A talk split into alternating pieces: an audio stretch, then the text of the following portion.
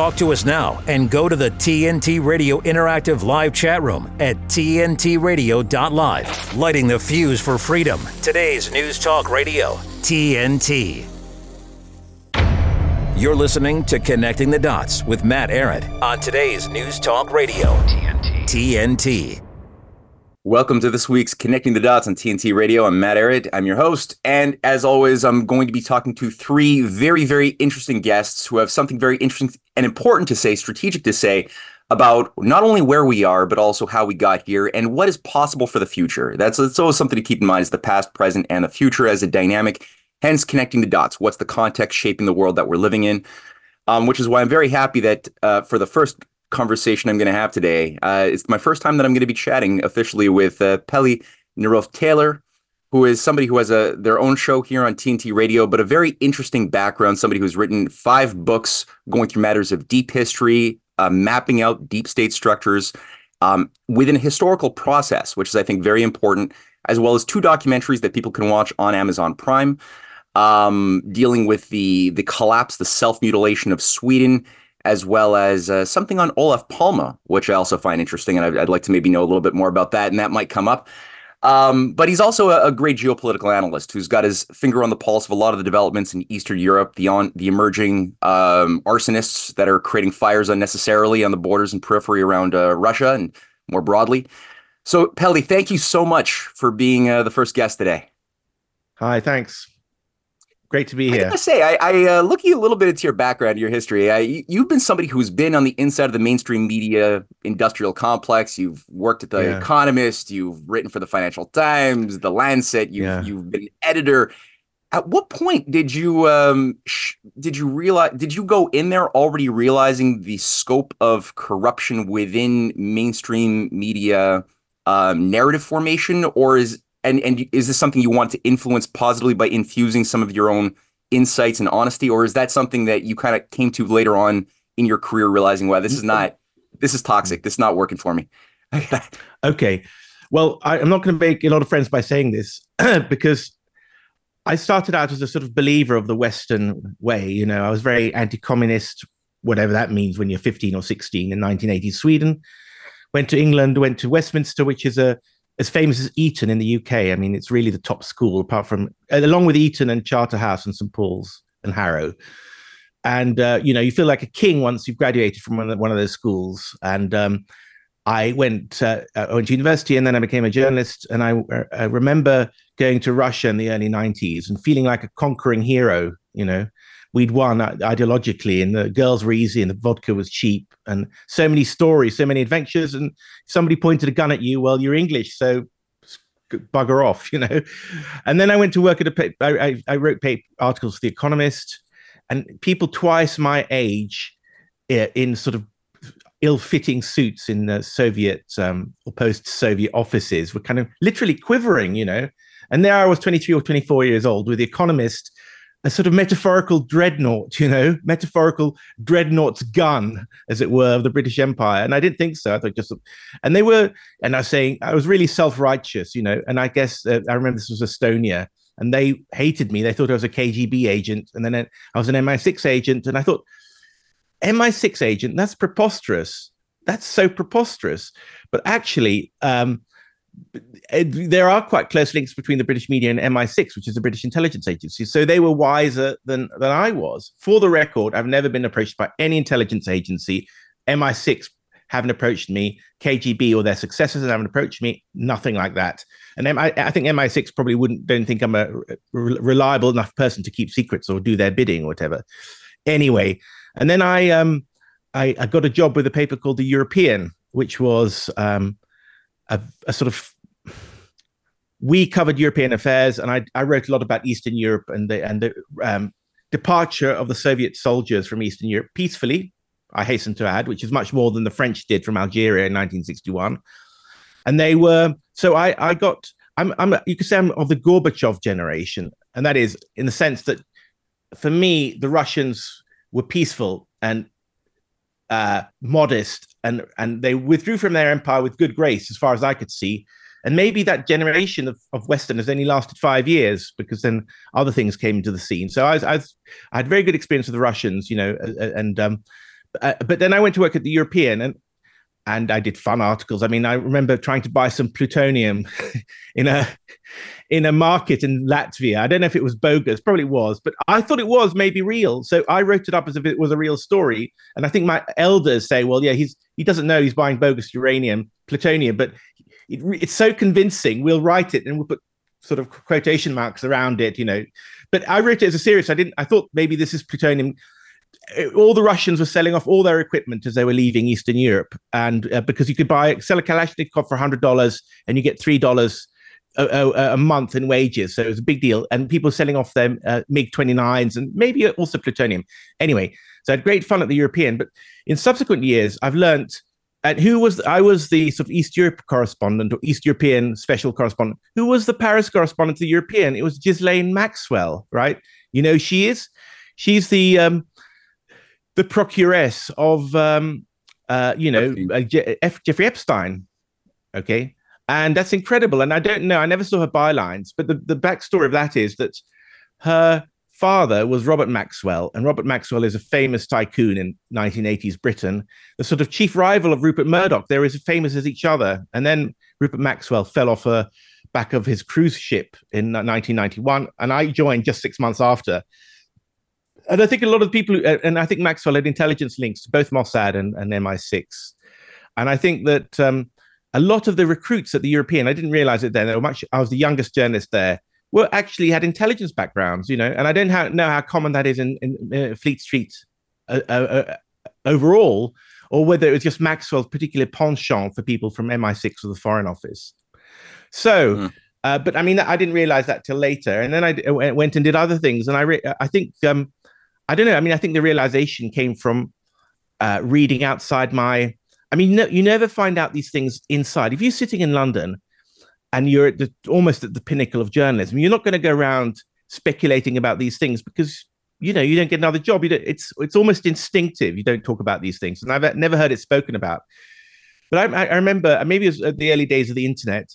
Uh, I mean, there are a lot of American books written about, for instance, Operation Mockingbird, and there's a very famous article by Carl Bernstein who was the one of the Water, Washington Post duo, who, who kind of fell out with his uh, colleague, you know, um, Bob Woodward, who, who, had an intelligence background, whereas Bernstein was a typical sort of hippie, really anti-establishment guy, and I can he always been, remained true to his his spirit. And he wrote a twenty-five thousand word article for Rolling Stone magazine, where he kind of listed all the U.S. assets um, in uh, U.S. CIA assets in the U.S. media from you know, CBS's William Paley to uh, the, the um, Time Magazine, C.D. Jackson, and who else?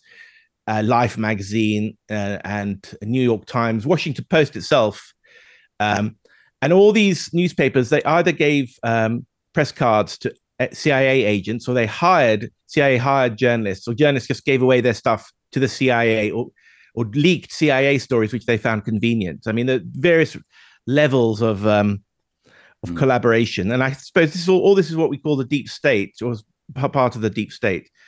Um, but nothing of similar magnitude has been written about what the British press. The British are much more secretive, much more circumspect, much more skilled, you could say. And I think that um, I mean there are hundreds of books written about the CIA, and um, uh, far two or three maybe a, a serious books written about MI6, and almost none of those books contain anything about the uh, MI6 Fleet Street Nexus, which I think is probably I think MI6 are probably much more skilled at manipulating the media than the CIA is. America's a much more open society. Anyway, mm. um, I but I, I just I, I stayed I, for some reason I've stayed true to my original beliefs. I guess I mean what journalism is is not to be affiliated to the intelligence services, just to tell the truth. Or I, I don't know I never thought I was a particularly idealistic person, but maybe I am. You know. Um, anyway.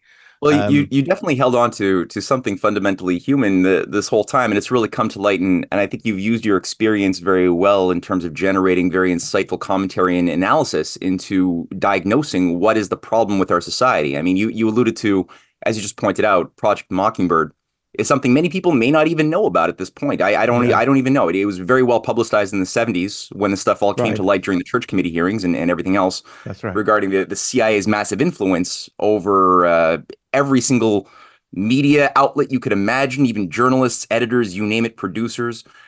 Uh, but then we were sort of given the story that uh, they cleaned up their act. You know, 1974 happened. The uh, the American intelligence agencies cleaned up their acts, became, you know, they stopped doing regime change ab- abroad.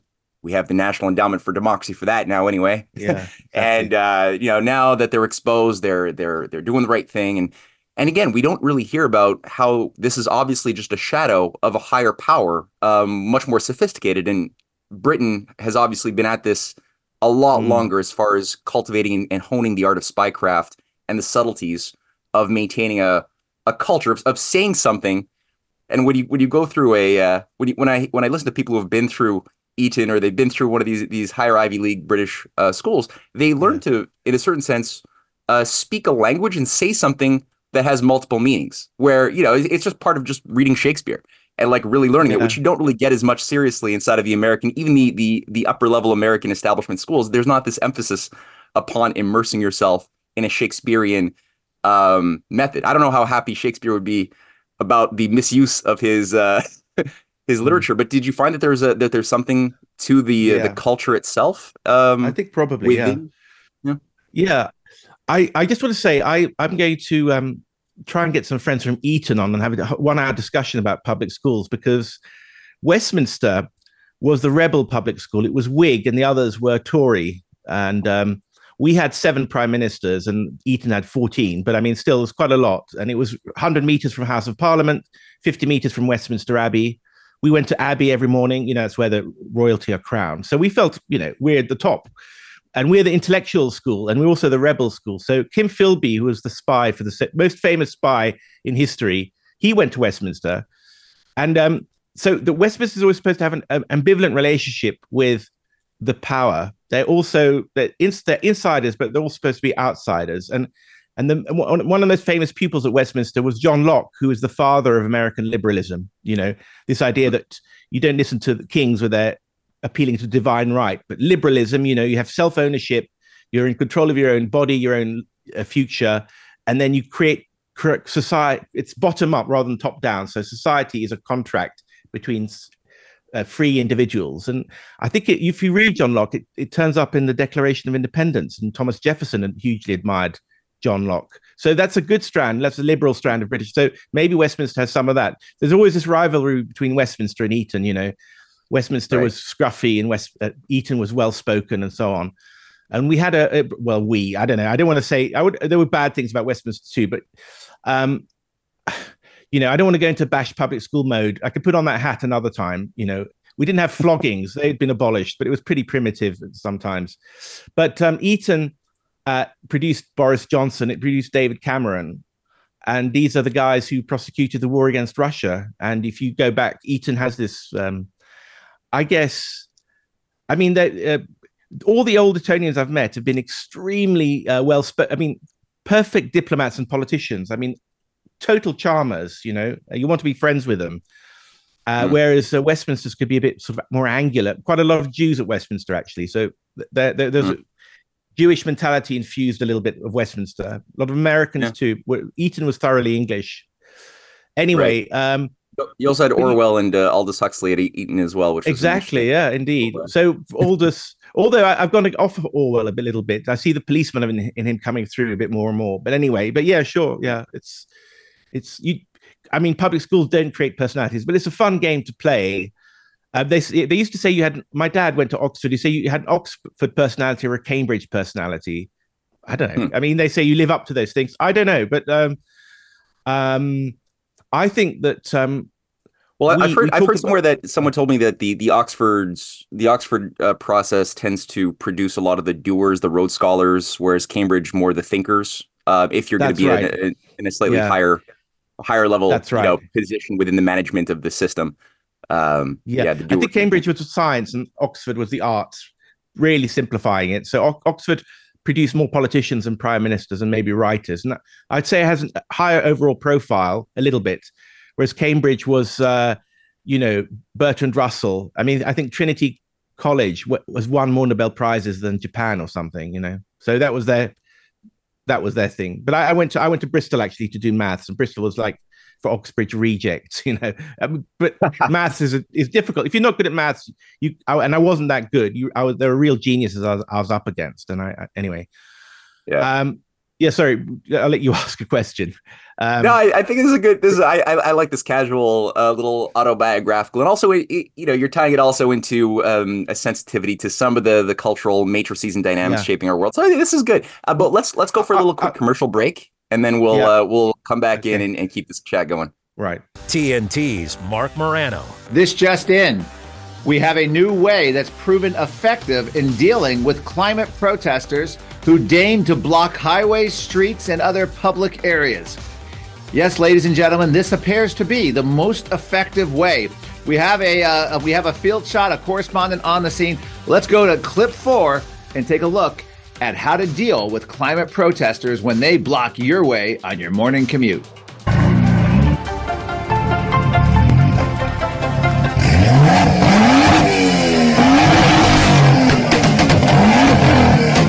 I don't want to see protests shut down. But obviously, when you're blocking traffic and you're doing that, you need to be dealt with. I thought this was a great vigilante way of dealing with it. Marc Morano on today's News Talk, TNT. Affordable housing, we can build that. Sustainable housing, we can build that.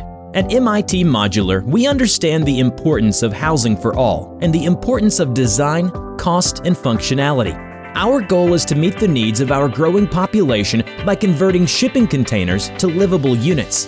If you're like minded and in a position to invest in something meaningful and life changing, we want to hear from you. We are a team of professional architects, engineers, and financial and tax experts dedicated to offering unique solutions that provide a brighter future. Our Opportunity Zone Fund offers investors both real estate and operating business diversification five year tax deferral on capital gains, annual tax benefits, and ultimately tax free appreciation potential. There are opportunity zones all over America. If you're interested in learning more about our services, need affordable housing, or want to participate in creating a new vision for tomorrow, give us a call in the U.S. on 385 985 5702 or read more at mitmodular.com. MIT Modular. We can build that. Our next steps to space. This time we go back to the moon to learn to live, to work, to invent, to create. Today's News Talk Radio, TNT. All right, we're back for the second segment of the first hour of Connecting the Dots on TNT Radio. Um, we were just talking a little bit with uh, Pelle Neroth Taylor, and uh, we were going through a little bit of the dynamics regarding what is shaping the culture of the managerial class, let's just say, of uh, the British Empire, past, present, in its in its weird form that that it's in today. But uh, Pelle is somebody who has also uh, kept his finger both on the pulse of the dynamics of history shaping Ukraine and Eastern Europe. And I wanted to ask you now, now that Victoria Nuland, she did her weird press conference, didn't even know she was going to do it you know, in Ukraine, did a little thing outside, said, you know, we got some surprises for Putin. I don't really know what she said in her meetings. I don't even think she necessarily met Zelensky, but she definitely, when she goes somewhere, you know that there's going to be problems. But she also represents exactly. something as a process of manipulation of Ukraine as a whole that's been going on for a mm. long time. Maybe even as, I mean, as far back as I I I, I can mm. imagine. Um, what can you say about it? What's your take right now on why she went there, what Ukraine, what they have in store for Ukraine, and, and what is the historic dynamic shaping Ukraine as a yeah. chess piece within empire? Yeah, I think um, I think there's I haven't quite sorted out the relationship. The UK and the US are sometimes at loggerheads, and I think now is one of those periods. I think this idea of the special relationship is talked up very much as being uh, an eternal thing, and, and the Churchill is wheeled out, and occasionally Margaret Thatcher. But I mean, I, the history I've been reading in the books, if we if we've got time, I can get into them because the my past books, uh, to much to my surprise, reading secondary sources in mostly in English, show that the British are much more culpable in terms of conflicts than this nice history we get from Anglophone historians. You know, with London publishers.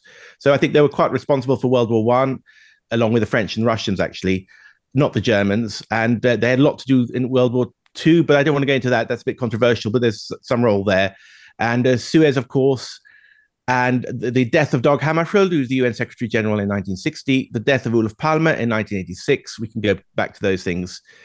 And this was part of my Swedish reading because I read uh, Swedish. I'm half Swedish. And then, so, you know, I'm kind of just getting kind of suspicious by now. So when the Ukraine crisis came along, I think the dynamic is, you know, this um, Halford Mackinder talks about the, the uh, land empires and the sea empires, and Britain and America are sea empires, and the land, the way they can get at the land empires and prevent the land empires from uniting against them is to find proxies inside the, the land empires that can divide and so they can divide them.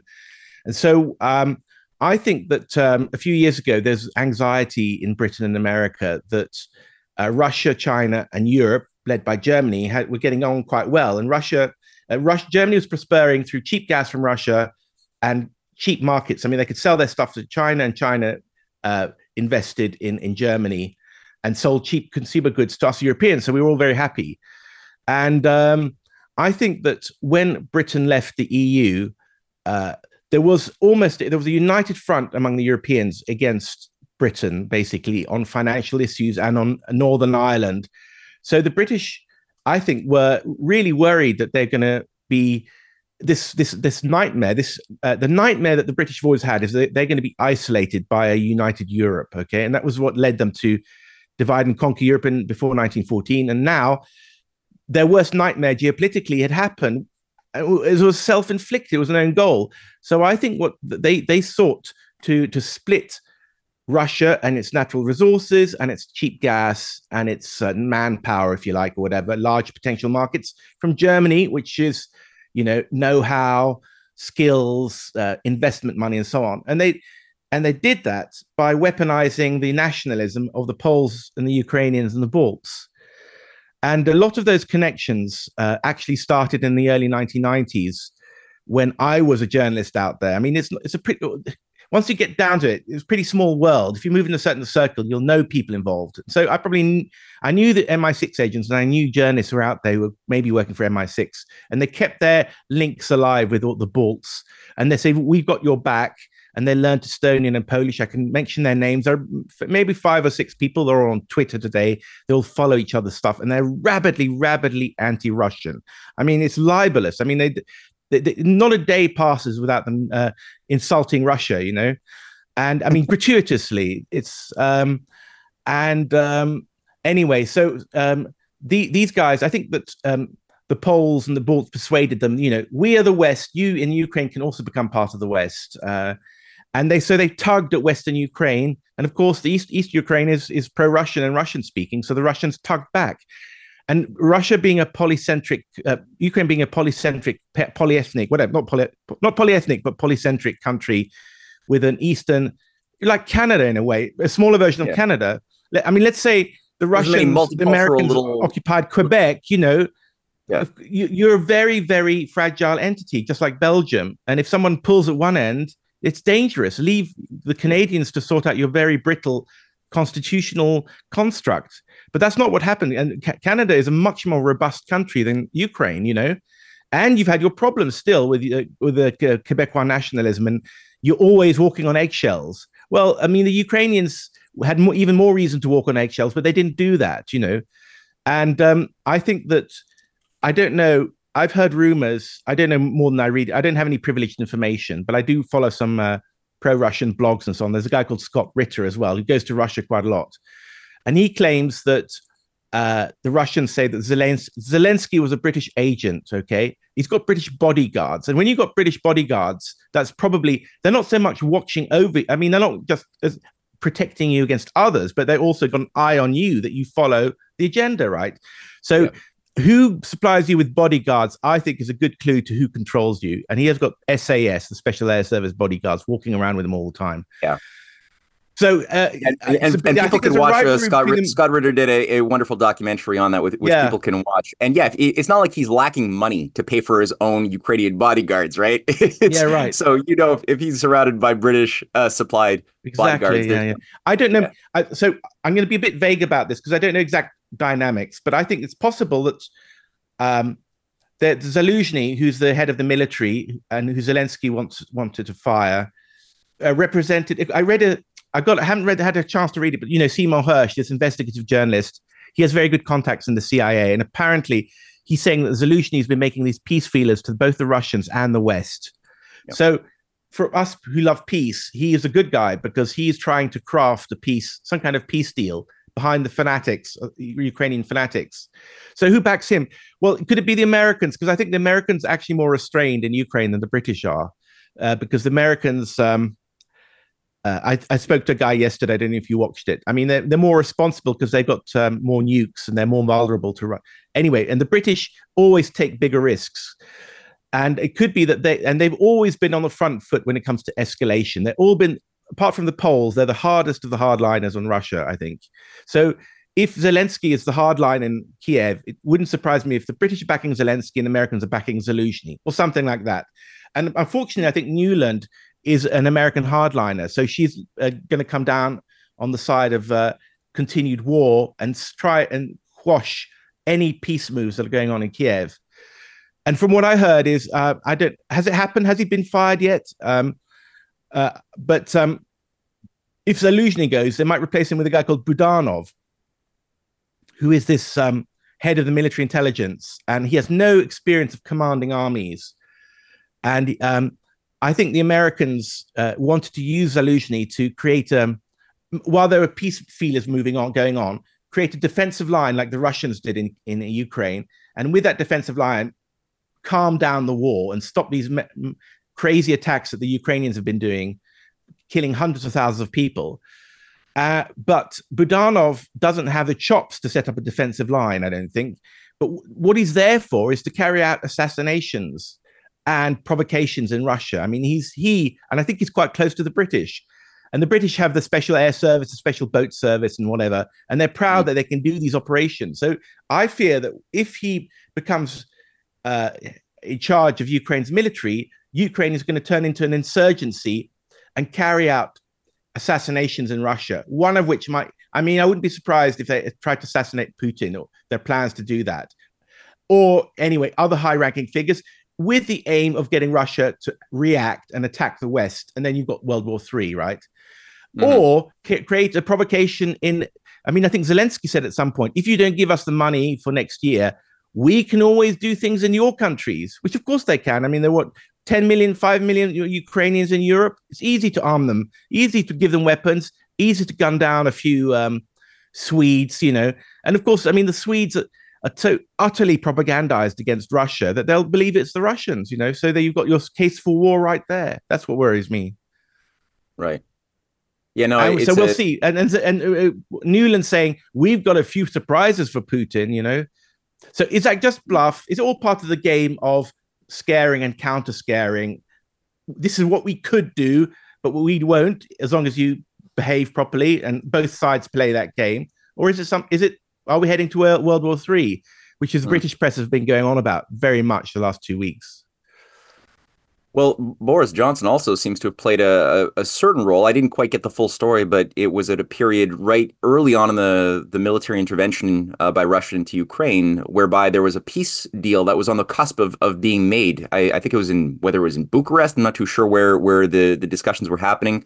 And the Ukrainian uh, negotiating team was being led by an individual who very soon thereafter ended up dying a very mysterious death and uh, Boris Johnson, none other than Boris Johnson, hops on a plane, meets up with Zelensky, and, and everything kind of just goes to crap. Like it, nothing seems to happen, yeah. and all of a sudden, all of the positive uh, developments towards negotiating a neutrality accord with NATO, agreeing not to get into NATO, allowing Russia to to get their terror, uh, or yeah. allowing those those Donbass and, and Crimean uh, areas to to go and stay in Russia. All of that was was nixed and never never to be seen from again. So yeah, it does seem like yeah, the, the Boris Johnson's that, appearance there might have something to do with that. Uh, Boris Johnson is like Tony Blair. Which one? I mean, Tony Blair uh, is the d- devil of British prime ministers, but I don't wonder if Boris Johnson is almost as bad. You know, um, and it's funny in the British press when the British Guardian is a is a is a neocon newspaper in disguise. So whenever it talks about Boris Johnson as uh, as a domestic leader, you know, with his right wing agenda, and the Guardian is sort of liberal left they say this incompetent man who knows nothing. He, he's writing a book about Churchill being nagged by his wife, and he has a young child in Downing Street, and all this. This, this idiot doesn't know anything. Uh, but suddenly, when he goes to Ukraine, he's a hero, right? So maybe, Yeah. but maybe this buffoon who can't run Britain is equally a buffoon in foreign affairs. But they don't make any link. He's a he's a sacred object when you're talking about foreign affairs in the entire British media. He's a he's a kind of hero. There's no no dissent in the British media from the from uh, the Ukraine on the Ukraine crisis. And as you said, what happened in 2022? I mean, the um, uh, Oleg Arestovich, I think he was he's this very incredibly clever sort of um, advisor type um, journalist, PR man or something, actor, very sort of attractive, seductive, and he he's, he he was um, he he knows what's going on, and he think he was Zelensky's closest advisor. He left Kiev. I think he lives in New York now, and he puts out these YouTube and uh, Rumble videos, sort of telling it as it is, you know. And he said, "Well, you know," he says things like, "You know, the, the, the British have screwed us. They're killing us. They're dying to the last Ukrainian so that we can bleed Russia. Really, what we ought to do is have an alliance with Russia against the." Uh, West, because the West doesn't really care about us. He, I mean, he says these things completely openly, and he gets a lot of likes and things like that. And then he says, um, well, you know, we had this fantastic peace deal going, and Boris Johnson, and, and it was the best thing. The Russians were actually really generous, and we trusted. I mean, we thought, well, they're going to do something, and they didn't want to invade us. I mean, this this attack on Kiev, according to these people, isn't oh, the Russians wanted to take uh, Ukraine. And then we fought them back. No, the Russians went in with a small army because they wanted to show what they were capable of. They said, well, we're going to nudge you into peace deal. This is what we could do. So they sent in small numbers of forces and didn't do very much. Anyway, um, this this is as good a deal as we could get. I think it. I mean, they, the Russians were not even asking for Donbass, the eastern regions. They just wanted autonomy, as they always wanted, like Quebec within Canada. You know, their own language, their own fed rights, and a federal system. Um, Mhm. And of course, I guess everyone was going to say, "Oh, well, Putin's a liar and a gangster, so you couldn't trust him." But I mean, if he reneged on that, then you can do all the rest and go to war. But I mean, you, you start off by s- trusting and see how far we'd go with that trust, you know, because the alternative is the war you have now, and you'd get that anyway. But anyway, so he was saying, well, we, we got a really good deal. And, and now, if any peace deal with the Russia, uh, it's going to be much worse because the Russia we've betrayed the Russians' trust. Um, so I think that, um, and but the British were instrumental at that. They said, uh, "We've got your back. We're going to support you." And it seems, I don't know, it seems that the Zelensky might have thought the British were going to go in with their army, which, of course, I mean, is is going to create World War Three. So I'm glad they didn't do that. But in a way, they deceived the Ukrainians that they'd go in militarily. But the Ukrainians were left alone to fight that war. And I think um, uh, I don't know. I, I don't know. I don't know if the British and Boris just underestimate the Russians. Uh, they believe they're in propaganda, or they pretend that they underestimate the Russians to get others on side. And I think, for instance, they, I mean, everyone knows that sanctions don't work a- anywhere. Um, but MI6 were going around uh, the capitals of Europe saying, you know, uh, don't worry, if the Russians attack, we'll sanction them to death and they won't last two weeks. And then the regime will topple and in brackets, we could take over Russia and their mineral resources and turn Russia and its successor states into the new European Union. Wow. Can you just imagine how powerful the, I don't know if they said this, I'm speculating, right? Um, the new European Union will include Russia, a democratic, free Russia, all the bad Russians out of office, and they all become happy Europeans, you know. And the Europeans might have said, well, that's great. Let's go for that, you know, cheap gas and democracy and blah, blah, blah. It could be that the British thought, we don't believe that, but we're telling them that. So they'll go along with our sanctions package.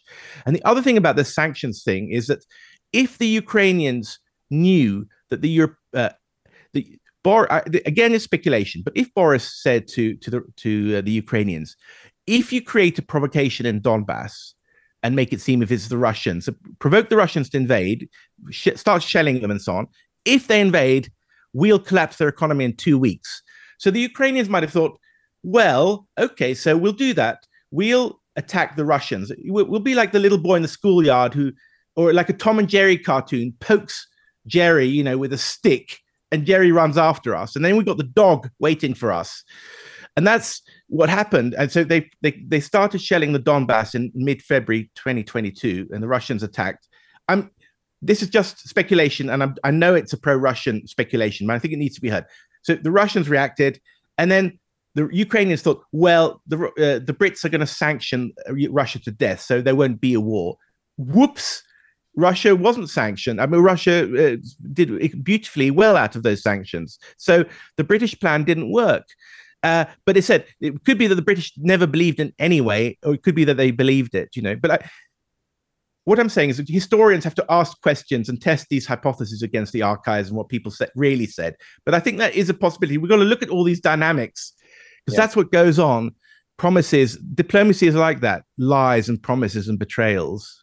Absolutely, anyway. yeah. No, I, I and I think the the just the exercise of thinking about lies and intention as a at the very least nearly causal if not causal mechanism in shaping the events we're we read about in historical textbooks is a highly undervalued exercise almost intentionally yeah. disregarded to uh, which doesn't leave people even if they've got phds in history research if, if you haven't flexed that muscle and in- explored the question of intention how somebody could say one thing and then intend something else that they don't tell you explicitly in words um, if you don't think about how that type of activity shapes wars, revolutions, peace treaties, uh, every, you don't know anything about history.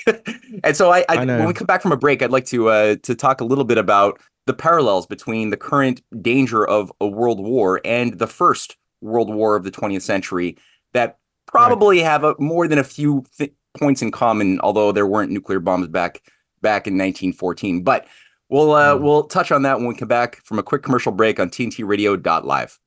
Give me a minute with TNT Radio's Steve Malzberg. Ladies and gentlemen, it's the end of the week. So, how about a little dose of Joe Biden at his best to get you through the weekend? Folks, um, uh, I, uh,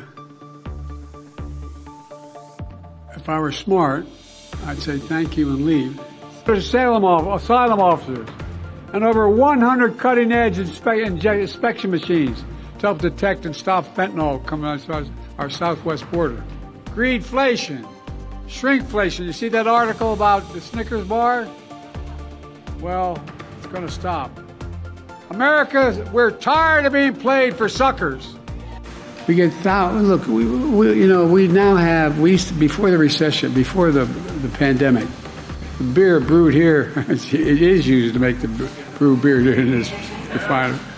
Oh, Earth Rider, thanks for the Great Lakes. I wonder why it's called. Cost 10 bucks to make it. 10 bucks to make it.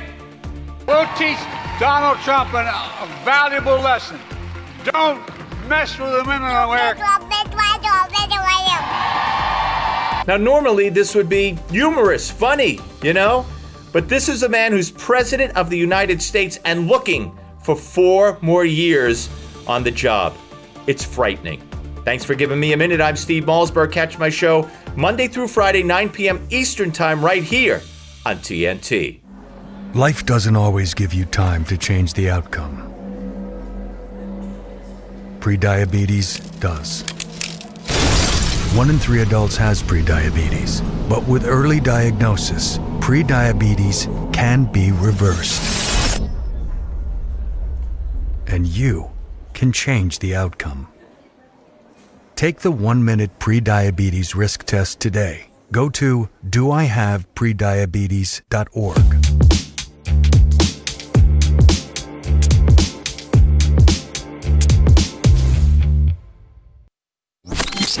Perception versus the truth. This is Connecting the Dots with Matt Ehret on today's News Talk, TNT Radio. All right, we're back with the third segment of the first hour of Connecting the Dots with Pelle Taylor. I gotta say, I'm, I'm really, I'm really happy uh, to have this first conversation with Pelle, and uh, and I've listened to your show um, over the last couple of weeks. You know, now and again, I, I pop in, very, very insightful commentary, great guests. But uh, just hear you speak and, and expound upon your your thoughts, your analysis. It, it's very enjoyable, and I know that any little thing you say, I could scratch on. We can have another se- secondary yeah. long conversation. So it's just there's so much to unpack. Um, but really, what we just left off with was um, a bit of a dive into some of the hidden hands behind uh, the the mess the mess that is has become Ukraine.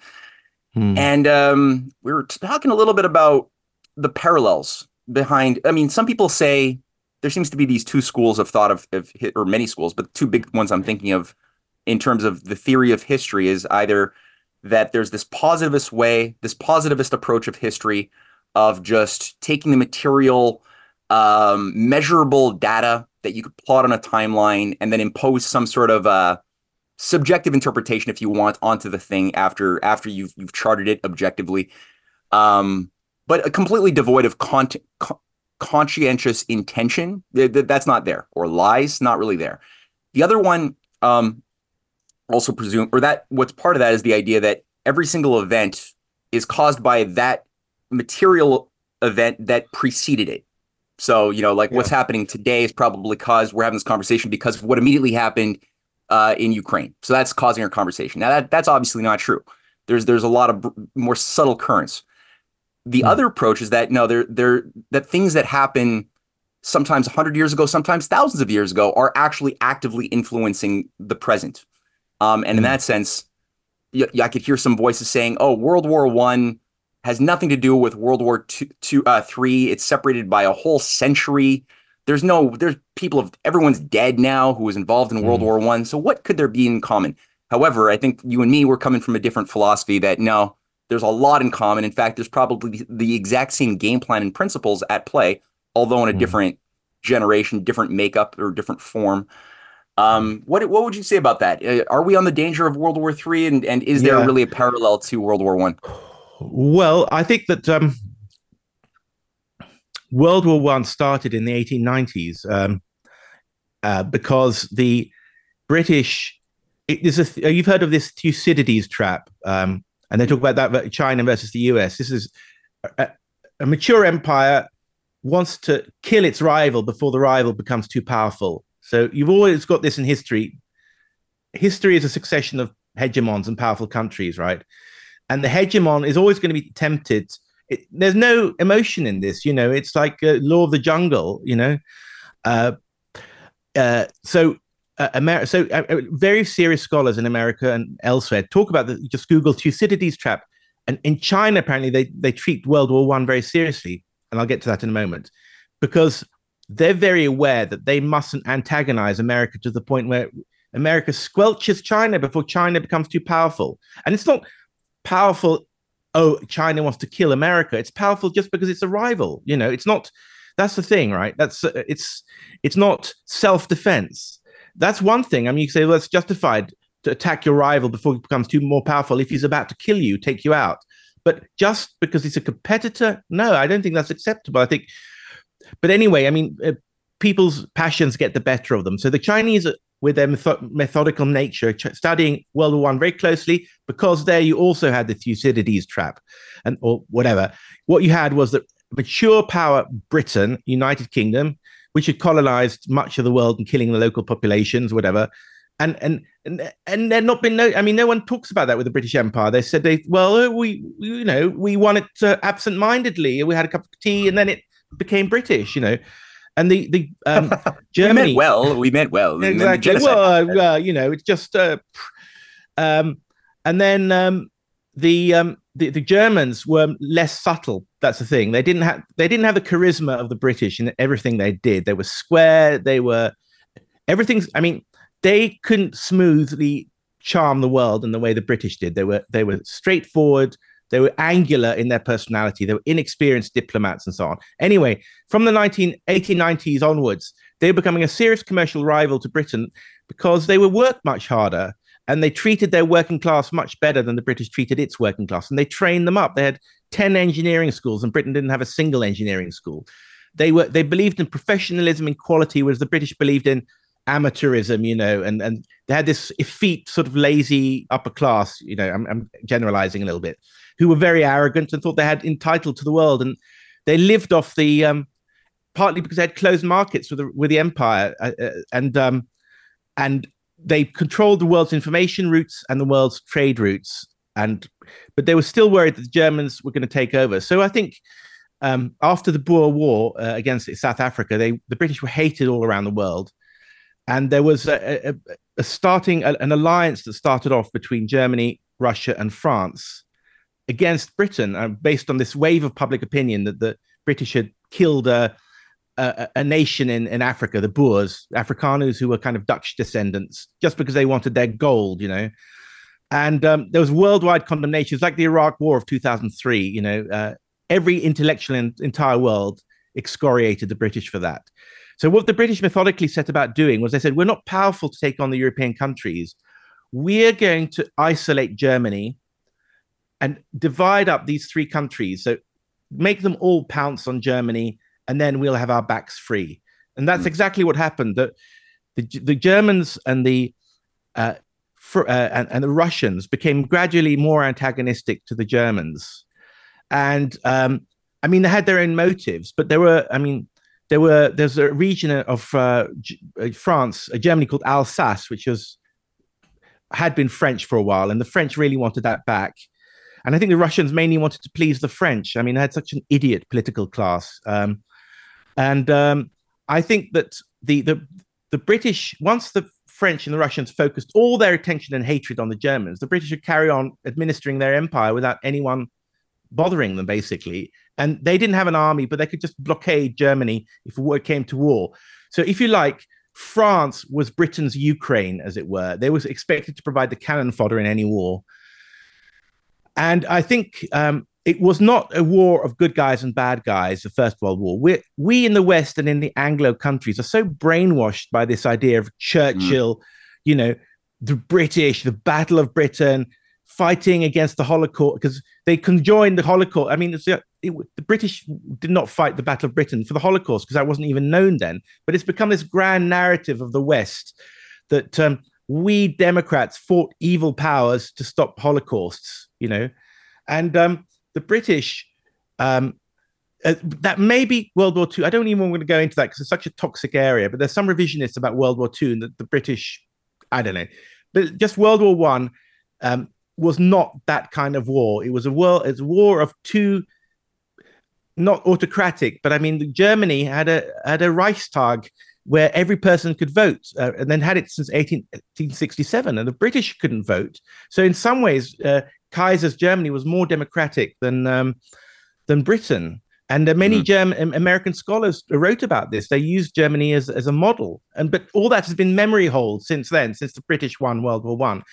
Anyway, um, the British demonize the British have a very powerful media, and they demonize the German Kaiser and this, right. using almost the same language as they use against Putin. It's quite. Chilling. I was just thinking that same thing. The the the baby eating Huns of the Germans. That's right. That uh, yeah. H.G. Wells crafted for uh, for our psyche, and Walter Lippmann and and Bernays were all pushing as this anti-human, right. subhuman Mordock or more right. the Morlock, Beast of uh, Berlin, the yeah. jackbooted Germans.